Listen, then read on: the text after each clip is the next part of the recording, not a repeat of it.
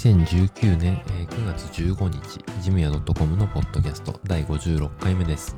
この番組は総務経理の仕事をしている、私、ジムヤが、ジムヤ .com のサイトで紹介した1週間分の記事と、最近気になることについて、えー、ゆるくお話しする番組です。再生スピードをですね、えー、1.5倍速くらいに設定して、聞いていただくとですね、程よくこの収録の荒が消えてですね、えー、よく聞こえるので、えー、おすすめです。えー、今週、えー、紹介する、えー、内容ですね。え、まず一つ目、え、円満退職する場合の手順1と2がありますね。え、これを紹介します。え、そして、え、退職時に、え、会社に返却するもの、受け取るものというのが、え、3つ目、3つ目になりますね。で、えー、電子メモってどうなのっていうのが、えー、4つ目。ということで、今回4つの記事を紹介しています。えー、内容を見るとね、なんか退職のことばかりという感じで、えー、前回もね、ちょっと話をしたんですけど、今も転職に向けてあの準備をしているというところで、えー、今いる会社のですね、えー引き継ぎとかしながら、えーやっているわけなんですが、まあなんかあの、バタバタして、あの引き継ぎってのは大変なんだなという、えー、のひしひしと感じています。ひしひしですね、えー、と感じています。えー、あのー、最後にね、ちょっとおすすめのコーナーとかでもちょっと触れながら、えー、その辺も話していきたいなと思います。えー、そんなわけで、えー、大丈夫かな？はい。これで本編いきますかね。早速本編に行きたいと思います。それでは本編スタートです。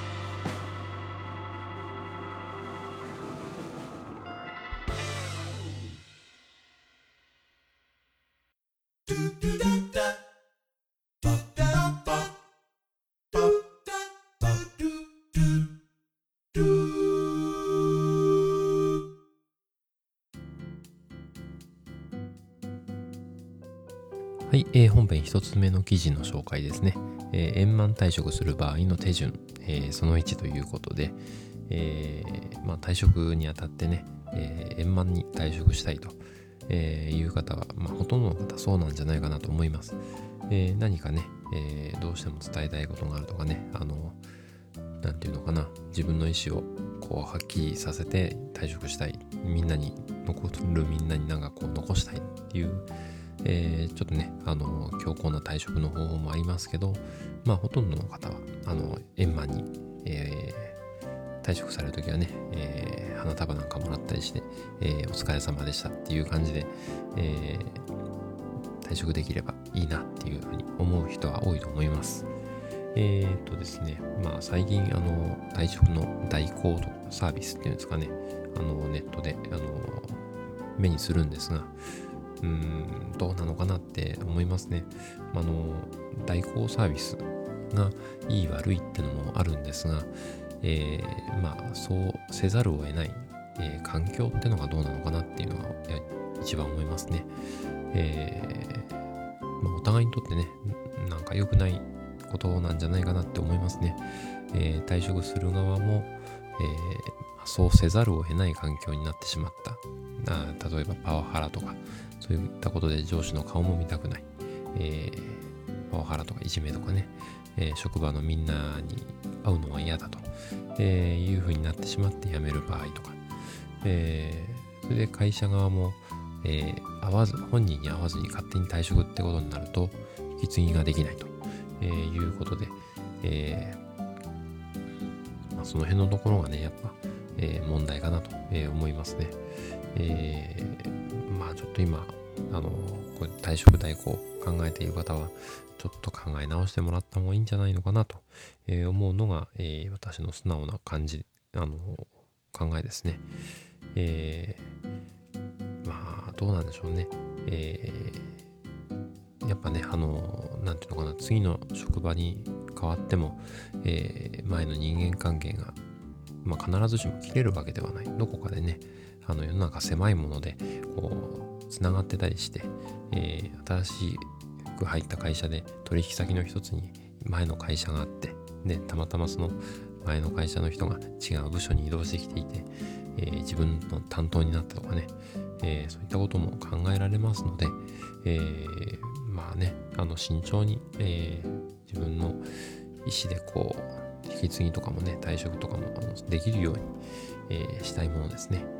えー、まあそういう退職代行のサービスはさておきですね、えー、まあ、退職の意思を伝える前にね、いろいろ準備をしておいた方がいいんじゃないかなということで、えー、こういった手順を、えまとめている記事が今回の、え円満退職の記事になります。えまず最初にね、え親しい同僚、家族などに相談するっていうのが最初ですね。えやっぱね、あの身近な人に、え退職する、突然退職するっていう、えことを、え伝える前にですね、え退職しようと思うけどどうかなとか、えー、今こう思ってるんだけどどう思うっていうところから、えー、相談をしてみましょう。えー、特にね、あの、ネガティブな退職理由、あの、上司が嫌だとかね、仕事が嫌だとか、えー、そういった、まあ、の、同僚が冷たいとかね、えー、それが合わないとか、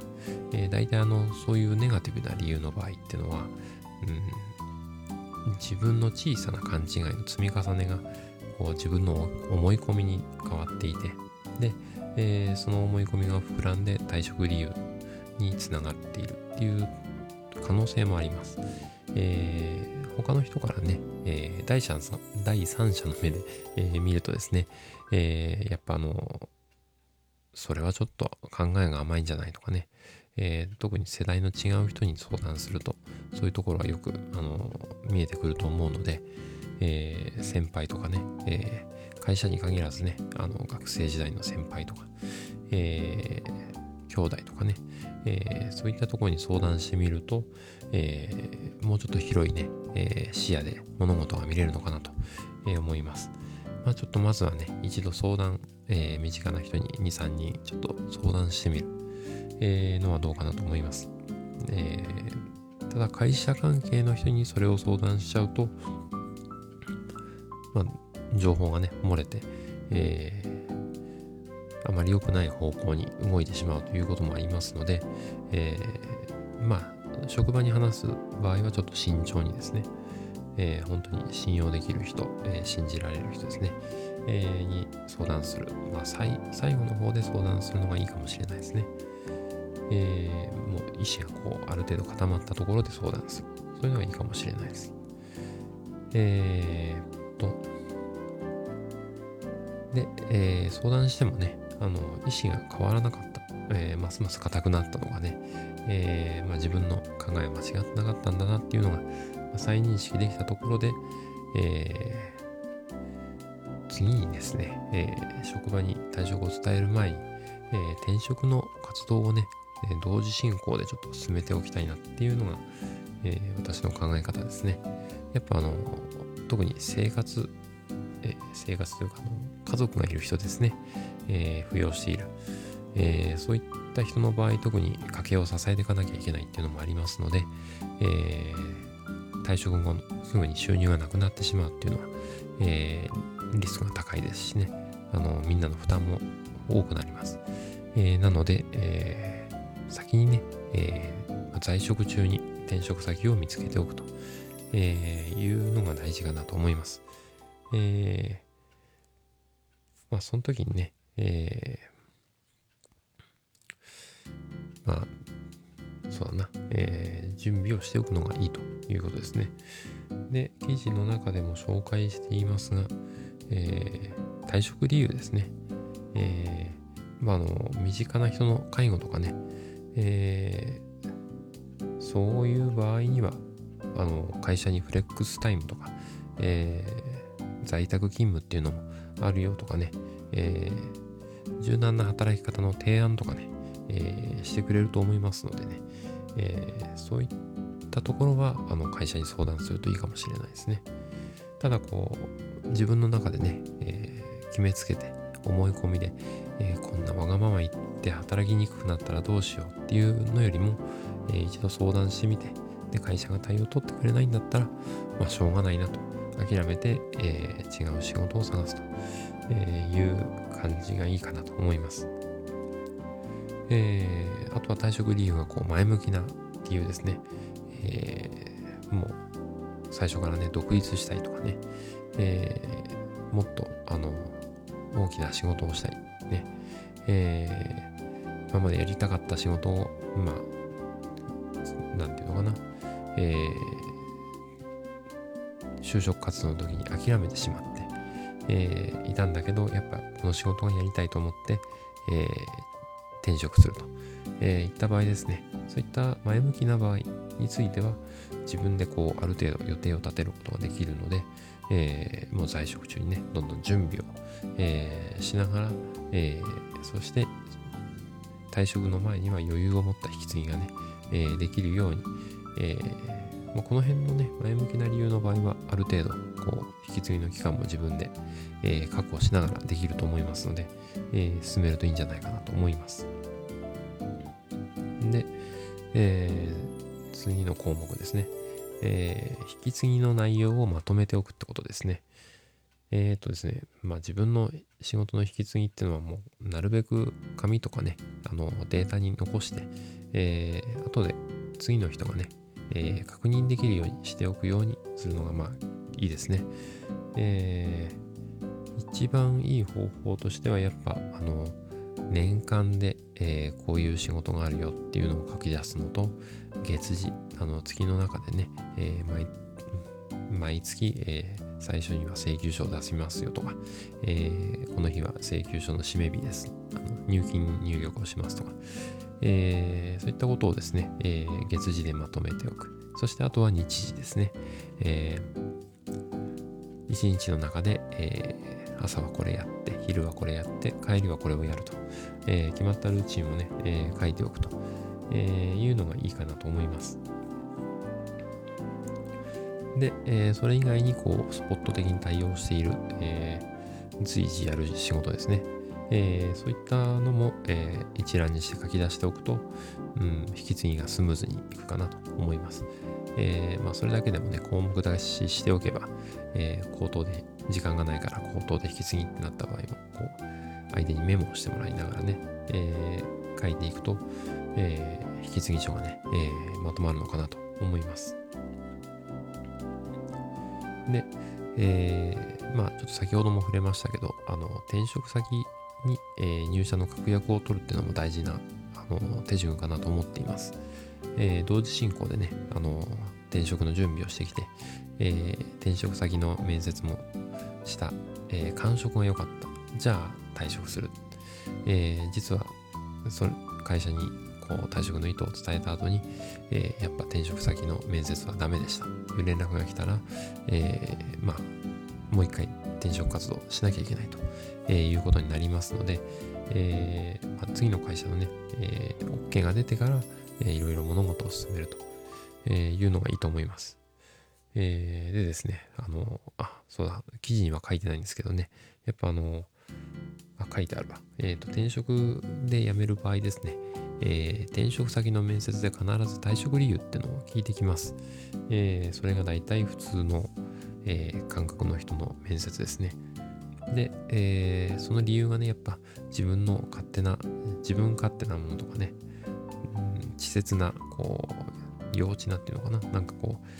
もうちょっと我慢すればいいのにとか、あの、そんなことで辞めちゃうのとかって思われるような退職理由の場合、えー、どこの会社でもこう、えー、採用していただけないと、えー、いうことになりますので、えー、転職理由もね、あのちゃんとした理由であることが必要ですからね、えまあ、あの転職先の、あの入社がね、確実になった段階で、え辞めますと。いうことで、こういろいろ物事を進めていくのが一番いいかなと、え思います。えー、私もね、あの、総務経理の立場として、こう、時々面接を、えー、する時があるんですが、逆の立場ですね。えー、やっぱ退職、あの、今、えー、会社に勤めているんだけど、えこう、面接に応募してきたっていう人は、え退職の理由を聞きますね。なんでこの仕事を辞めようと思うんですかとか、え辞めたばっかりの人は、なんで前の、え仕事を辞めたんですかっていうようなことをこう聞いてきます。で退職とかね、転職の経験が多ければ多いほど、ちょっと不安定な人なのかなっていうのは、あの、なんとなく感じがわかりますので、えー、まあ、あの、なんていうのかな、えー、退職理由、あの、まあ、みんながね、納得できるような理由で、えー、辞めたんだよってことが伝えられるといいかなと思います。で、えー、っとですね、まあ、あの、あとはポイントとしては、転職先の会社名は、えー、今いる会社の人には伝えないのが一番いいですね。えー、まあ、転職後になれば、まあ、知られてもね、多少はいいと思うんですが、えー、転職前ってなると、思わぬこう横やりみたいなのがね、入って邪魔をされたりとかね、えー、そんな可能性もありますのでね、えー、特にパワハラとかね、あのいじめだとかね、あのちょっと、あの環境が良くない会社ほど、えー、そういう可能性がありますので、えー、ちょっとその辺はね、えー、気をつけていきたいなと言ってほしいなと思います。えー、というわけで、円満退職する場合の手順ということで、その1を紹介しました。はい、えー、本編2つ目の記事の紹介です。えー、円満退職する場合の、えー、手順ということで、その2ですね。えー、ちょっとだいぶ長い記事の紹介になってますけど、えー、まあちょっとゆっくりお付き合いいただけたらなと思います。えー、っとですね、うん、退職の意思を上司に伝える場合、あの、退職っていうのをね、言いなり、えー、伝えられても、まあ、困るというかね、えー、ちょっと失礼なんじゃないかなっていうのがあります。えー、で、そこで、え、退職の意思をね、伝える場合、えー、次のポイントを押さえて、えー、退職の意思を伝えましょうと、えー、いうのがこの記事の、えー、最初のポイントですね。えー、まずは最初に、えー、上司には口頭で、えー、退職の意思を表示すると、えー、すぐ退職届を持っていかないってことですね。で、えー、とりあえずその退職の意思を表示した上で、えー、退職日は会社と相談して、上司ですね、と相談して決め、決めましょうと。で、退職交渉、退職日の交渉ですね、えー、いつ辞めるとかね、えー、どんな風に、えー、引き継ぎをするとか、え、そういうのは、えー、短期間でこう済ませて、えー、退職日を確定させてしまいましょうと、えいうことです。で、え退職の意思を強く持つと。え一度辞めると言ったら、えやっぱあの会社側がね、あの条件変えたりした場合でも、え退職の意思を強く持って、え辞めるのがいいんじゃないかなと、え私は思います。えというところで、えこの4つのポイントですね。えー、を紹介していきたいなと思います。まず一つ目ね、えーと、上司には口頭で退職の意思表示をしようということなんですが、えー、まずはね、あの、身近にで働いている、えー、自分の、えー、おまあ、社会でいう親みたいな存在ですからね、上司の場合。えー、なので、えー、辞めますよと、えー、いうことを、まあ、きなり退職届とかね、退職願を出して、えー、ぶっきらぼうに辞めますっていうのよりは、えー、口頭で立ち話みたいな感じで、あの、ちょっといいですか？お時間よろしいですか？っていう感じで、えー、ちょっとあの、静かなところ、二人だけでちょっと話がしたいんですっていうことを伝えて、えー、じゃあ、ちょっと今日の夜、夕方とかどうって言われて、えー、まあ、夕方、あの、みんなが帰った後に、えー、二人で話をして、で、で退職のことを伝えるってことでね、えー、今まで退職を考えるまでの経緯とか、えー、そういったところもね、えー、話をして、えー、まずは退職の意思を、えー、上司に伝える、えー。それが大事かなと思います。で、えー、まあ大体よくあるパターンは、えー、その後、え、そんなこと言って言わないでちょっと考え直してくれよと。えいう話が大体あると思います。え、そんな場合はね、あの、週末家族とちょっと落ち着いて相談してみたいと思いますっていうようなことを伝えて、えー、一度こう、上司の、え、返しも受けておくってとこですね。えー、そうしないと、まあ、上司が引き止めたけど、ダメだったっていうことも、えー、上司が言えないわけですね。で、えー、上司も何もできずに、えー、一方的に辞められてしまったという印象がついてしまうので、えー、まあ、あの、なんていうのかな。えー、まあ、手順としては口頭で伝えて、えー、引き止めがあって、で、引き止めがあったけどダメだったっていう流れを、えー、踏むのがいいと思います。えー、そして、えー、それから、えー、退職届という流れになりなると思います。で、えー、やっぱね、あの、退職ってことになると、今度、公認の引き継ぎとかね、えー、人選とかもしなきゃいけないので、えー、まあ、上司としても、この忙しい時期にっていう時も、まあ、なるべく避けた方がいいのかなと、えー、いうことを思いますが、まあ、状況によってね、えー、まちまちなので、えー、まあ、その辺はね、あの、タイミングが自分で選べるようだったら、あの、なるべく暇な時、えー、閑散期を選んで、えー、退職とか、あの、引き継ぎをしようと、えー、いうのが理想ですね。で、えー、もし退職理由が上司と、こう、えー、上司が嫌で辞めるとかね、えー、そういった場合でも、えー、お前が嫌だから辞めるとか、そういう単価を切ってですね、えー、やめるようなことはしないようにしてください。あのー、結局そういった喧嘩越しの退職ってことになると、えー、まあ、会社側もね、あの、ある程度強硬な態度で、え冷たい態度とかね、えそういうことで接してくる、あのあんまり良くないパターンの退職になってしまうので、えまあ、その辺はね、気をつけましょうということです。で、え退職日、えー、会社と相談して決めるというのが次のポイントですね。え、退職ってなるとね、あの、自分としても、え周りからあの人は退職するから、あの、気楽なんだとかね、ええそういうふうにあの見られるようになります。えどうせ退職するから、どうせいなくなるからっていう感じで、え見られるようになると、自分も言いにくくなるというかね、えそういう、えまあ、環境になります。今まで、まあ、あの、なんていうのかな、よく接してくれてた人も、えー、まあ、一歩引いた感じでね、えー、まあ、コミュニケーションを取るようになったり、で、えー、まあ、自分もそういうのを過剰にね、意識したりっていうことがあると思います。えー、なので、まあ、円満退職ということなので、まあ、あの、退職日をね、えー、会社と、会社の都合も合わせて、えー、やめましょうということですね。で、えー、その時に、え、また気をつけるポイントとしては、退職日をこう伸ばす。え、例えば、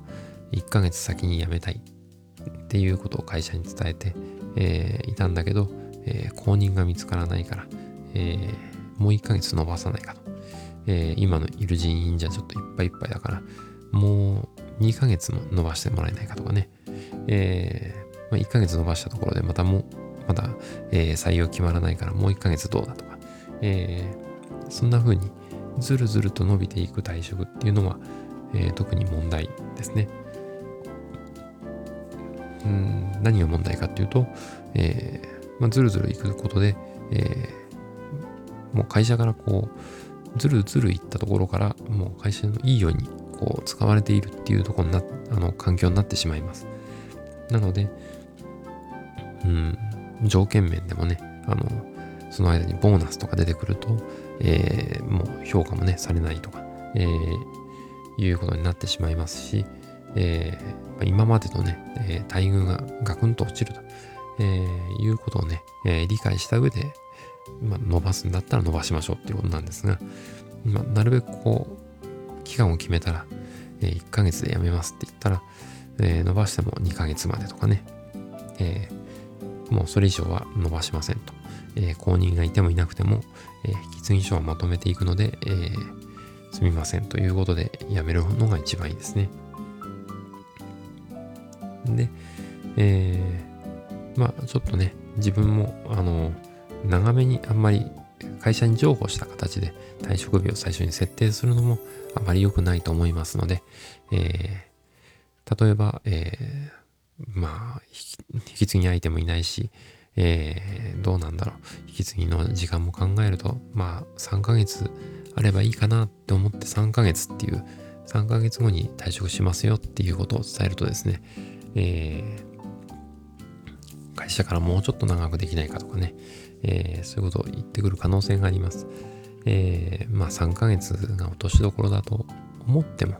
えー、まあ、2ヶ月っていうことでね、意思表示をして、えー、会社から要請があったら3ヶ月に伸ばすとか、えー、そんな対応をするのがいいんじゃないかなと思います。えー、まあそれでね、のば、まあ、会社から延長って言われなければ、えー、2ヶ月で、えー、退職できてしまうということになりますのでね、えーまあ、自分もある程度こう余裕を持った、えー、なんていうのかな、あの、退職の準備ができればなというところですね。えー、最初からね、あの、この期限でっていうカードを切っちゃうと、それ以上自分に余裕がなくなるので、まあ、弱い立場になってしまうということなので、まあ、2ヶ月ってカードを出してから、えー、もう1ヶ月プラスでどうだって言われた時に、えー、3ヶ月っていうカードを切るという感じが一番いいかなと、えー、思います。で、えー、退職交渉は、えー、短期間で済ませるというのが次のポイントです。えー、まあ、退職があるとね、あの、やっぱ引き止めとかね、えー、あったり、ああとは上司が2人でいる時間をね、えー、極端に嫌うようになるとかね、えー、退職日をこう明確にしないままずるずるとこう、牛歩戦術のようにね、こう、えー、伸ばすことが考えられます。なので、えー、まあ、退職のね、意思を伝えて退職日がなかなか確定しないという場合にはもう、えー、退職の意思表示したしたら、えー、もう、えー、退職届をもう出して確定した日付をもう提示しちゃうんですね。で、えー、引き止めがあっても、えー、その日のうちに、えー、まあ、その場で答えちゃうのが一番いいですけどね、意思は変わりませんと、えー、いうふうにして、えー、もう退職日を確定させてしまう。えー、それが大事ですね。で、えー、今の話ともちょっと絡むんですが、次のポイントですね。えー、退職の意思を強く持つということです。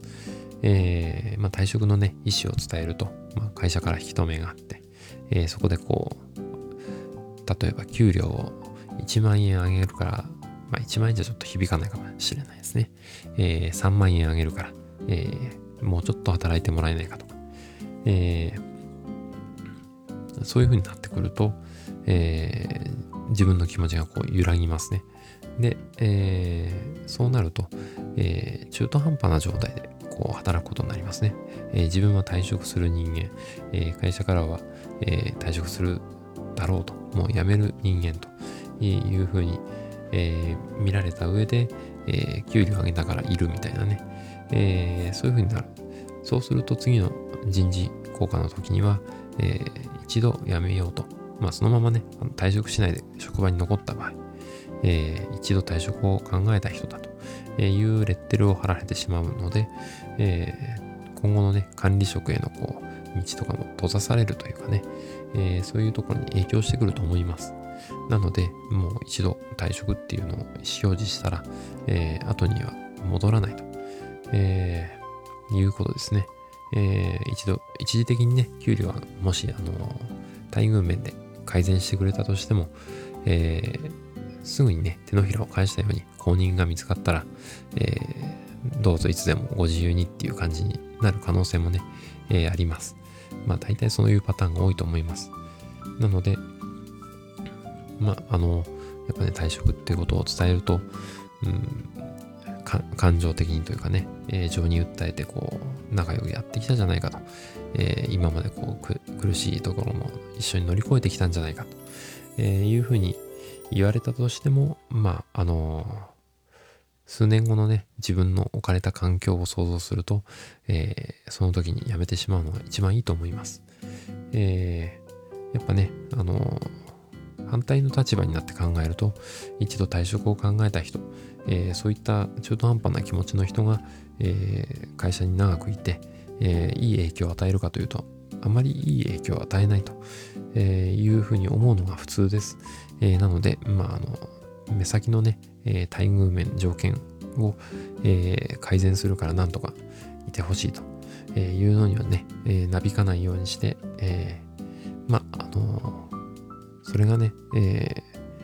信用できる、あの、今後も大丈夫だっていう、なんか確信が持てるようだったらいいんですけどね、えー、まあ、目先のところでこ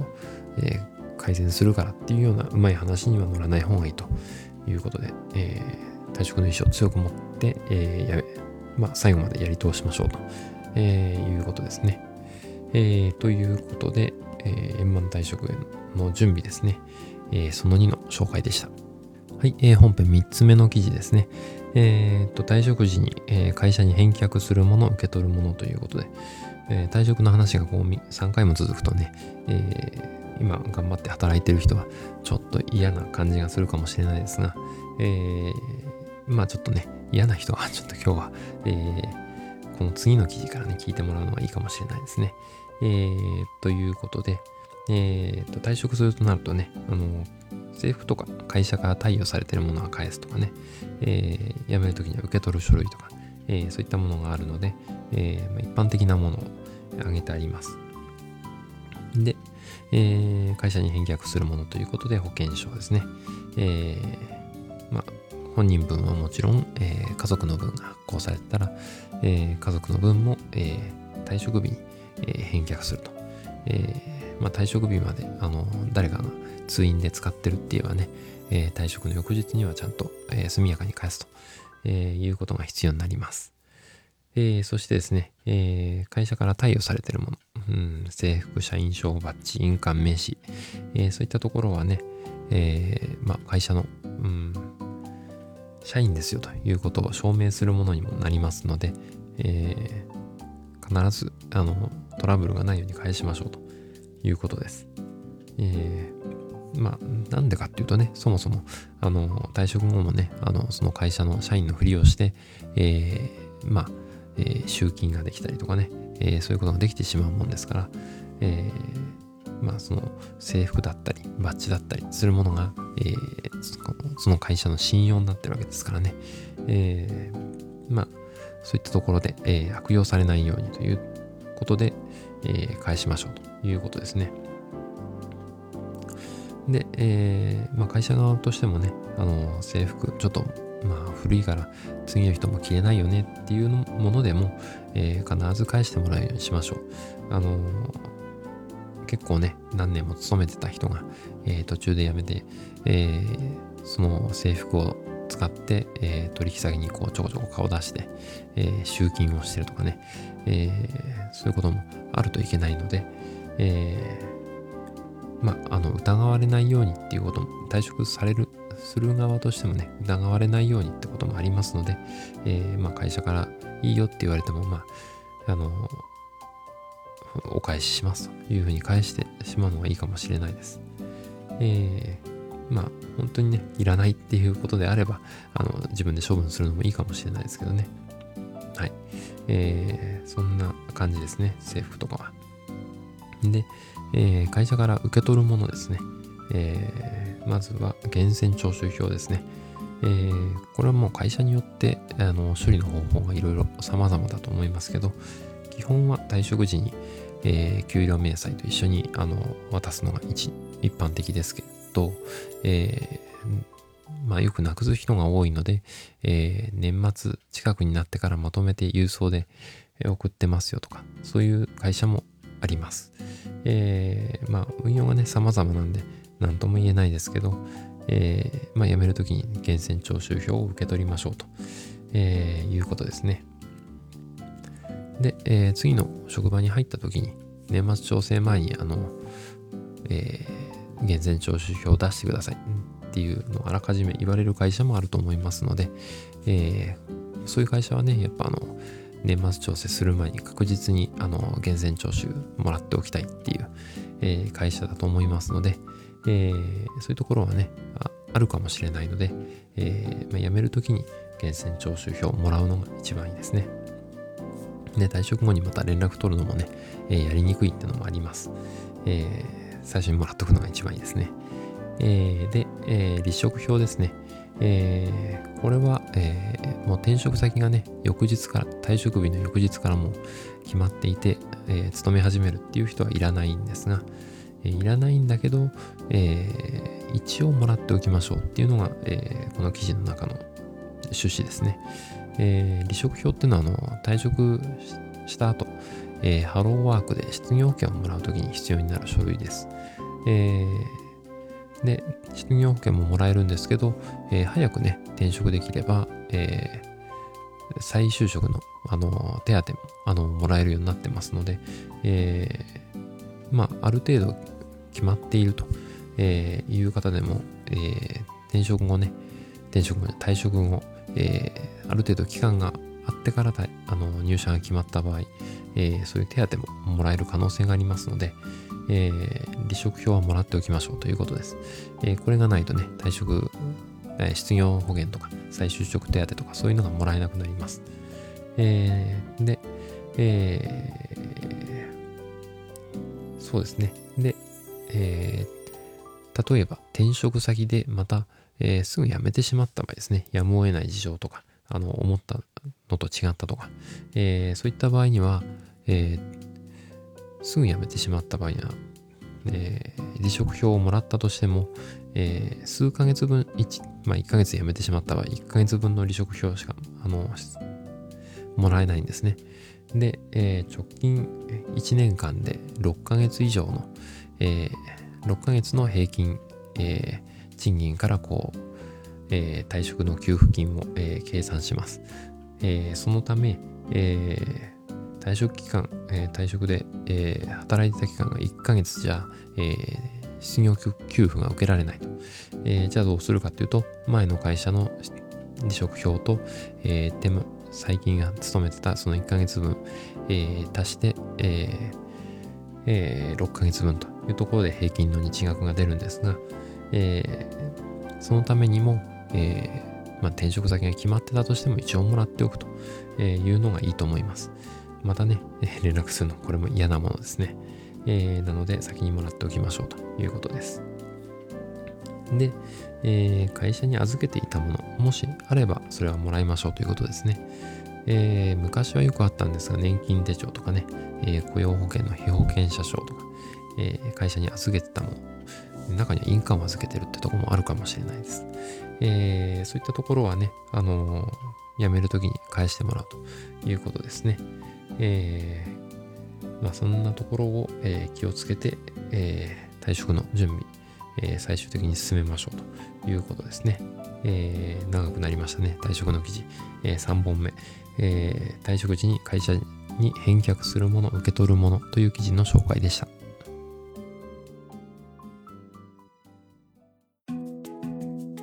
はい、えー、本編4つ目の記事、えー、電子メモってどうなの？という記事の紹介ですね。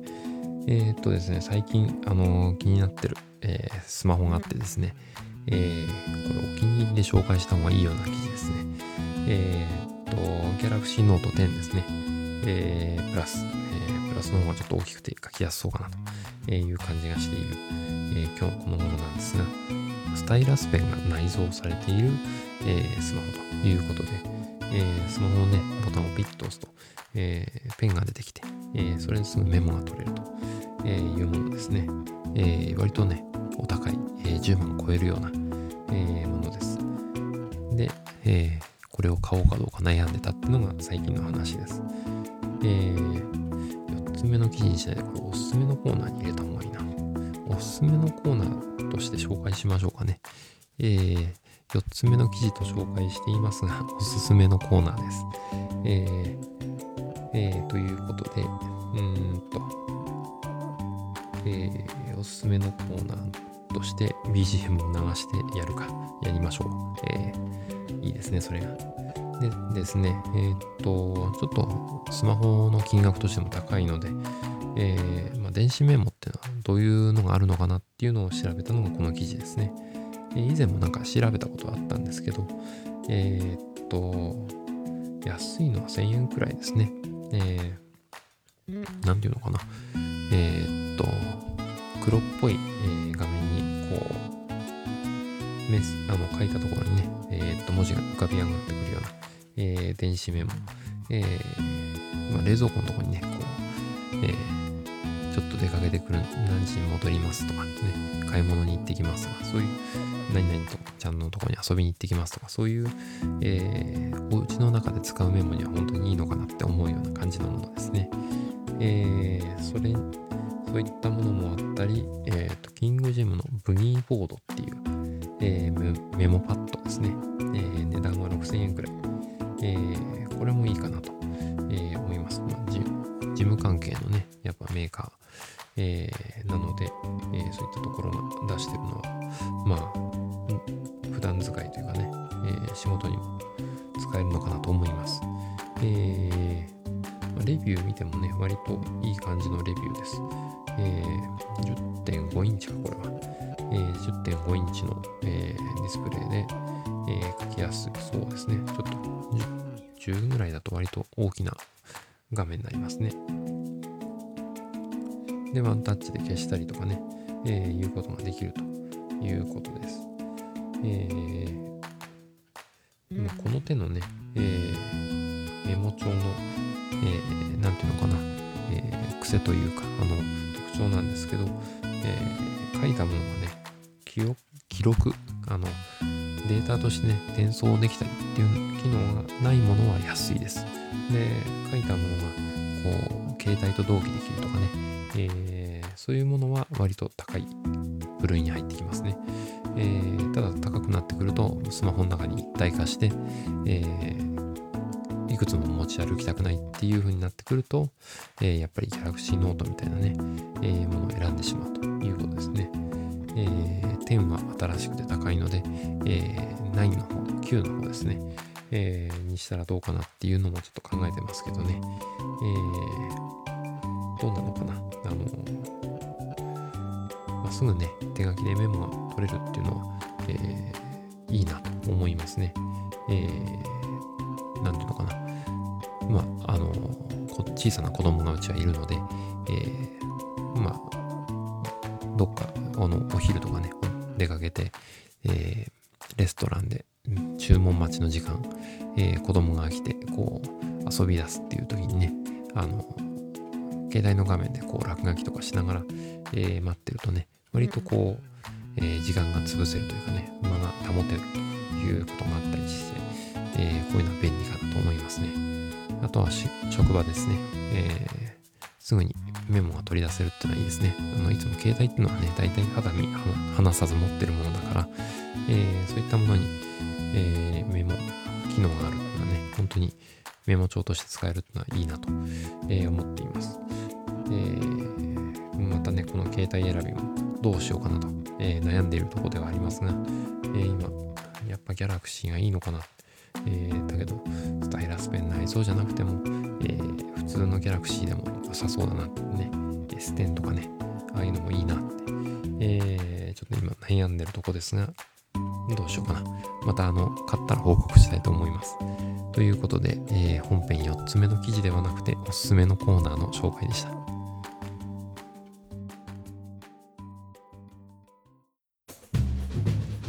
えー、ジムヤ .com のポッドキャスト、最後までお付き合いいただきありがとうございました。この番組や、えー、ジムヤ .com のサイトに関する感想などは、えー、サイトのお問い合わせ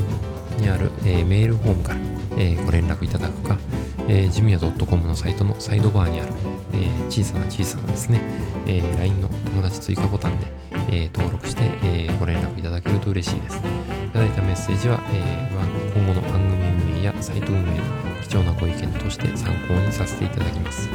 えー、なお、番組で取り上げてほしいテーマなどありましたら、えー、送っていただけると嬉しいです。えー、iTunes にも登録していますので、そちらの方にレビューをいただけると、えー、嬉しいです。というわけで、エンディングです。えー、今回はあの退職の記事がちょっと多かったかなと、